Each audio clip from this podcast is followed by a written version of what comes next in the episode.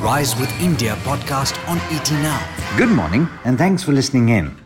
I'm Alex Matthew and today is the 10th of June. Here's everything that you need to know at the start of your day.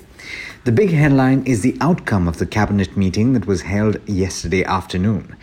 Just ahead of the sowing season, the Union Cabinet has approved an increase in minimum support prices for all mandated kharif crops for the marketing season of 2021 22.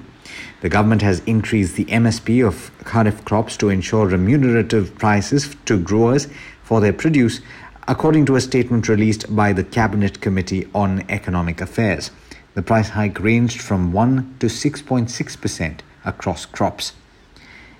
Now, in its economic review report for May, the Finance Ministry has said that front loading of fiscal measures planned in this year's union budget would be essential to revive consumption and investment in the upcoming quarters. The report also said that the economic fallout of the second wave of COVID 19 may be restricted to the first quarter of the ongoing financial year amid the peaking of the second wave in the first half of last month and localized restrictions imposed to combat its spread.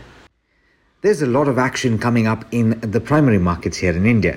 Half a dozen companies, including Sona BLW Precision Forgings, Shyam Metalics, and India Pesticides, will hit the primary market in the next four weeks to raise collectively as much as 10,500 crore rupees in IPOs, while another six firms are finalizing plans to raise funds in the next two months. In other news, Twitter has said that it has appointed officials temporarily to comply with the new IT rules and sought time to hire permanent staff as well as opening an office in the country.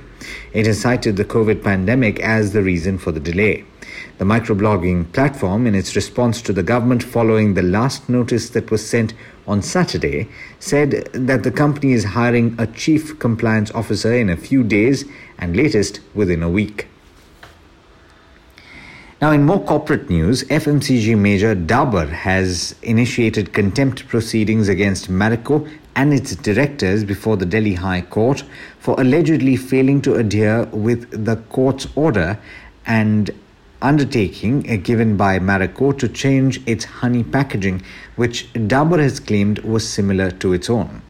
In international news, European Union lawmakers on Wednesday endorsed a new travel certificate that will allow people to move between European countries without having to quarantine or undergo extra COVID 19 tests, paving the way for the pass to start in time for summer.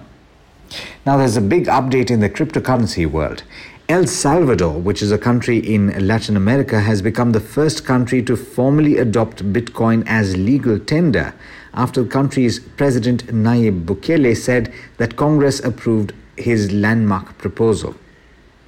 In sports, Rafael Nadal has reached a record extending 14th French Open semi final on Wednesday with a 6 3 4 6 6 4 6 0 win over Diego Schwartzman setting up a potential last four showdown with world number one Novak Djokovic.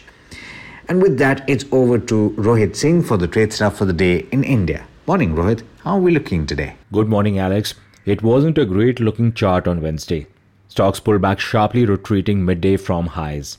The market senses that the trigger was a fresh COVID outbreak in a Chinese province, prompting the abrupt reversal.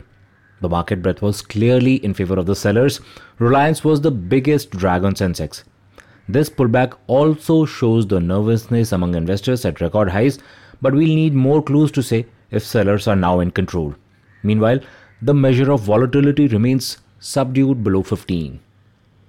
Flows into equity mutual funds soared to a 14 month high in May, according to AMFI numbers. But yesterday, the street was in the mood to sell foreign investors were net sellers of shares worth 850 crore rupees, while domestic investors sold shares worth 270 crore rupees in the cash segment. Ahead of the inflation reading, US stocks were in the pullback mode. Dow fell for third day while the 10-year US yield fell below 1.5%. The world will also track ECB's moves this evening on any hint of winding up support for Europe's economy after the pandemic. Let's look at the names that'll be active this morning at opening bell. The Adani Group has begun talks to separate its airport business from holding entity Adani Enterprises. This is the first step towards listing the business, according to news reports. Reliance Power's board will consider raising long term funds at a board meeting on Sunday. This comes a week after Reliance Infra declared its fundraising plans.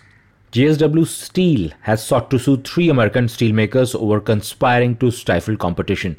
The three companies refused to sell raw material to JSW's US pipe and plate making operations. GAIL India has plans to monetize two pipelines via the InvIT route. State Bank of India has told shareholders that it is too early to take a call on the impact of second wave on asset quality. The bank maintains that the recovery of stressed assets will stay on track this year. Among important numbers, watch out for result reactions for Bata. Investors should also keep a lookout for about a half a dozen companies that will take the IPO route in the next 4 weeks. Together, they'll look to raise over 10,000 crore rupees. To recap, many experts are advising caution just in case we are in a downward vortex of correction. That's all from my end. Wish you a profitable day ahead. It's back to you, Alex. Thanks, Rohit, and as always, thank you all for listening in. This is Alex Matthews signing off. Have a great day.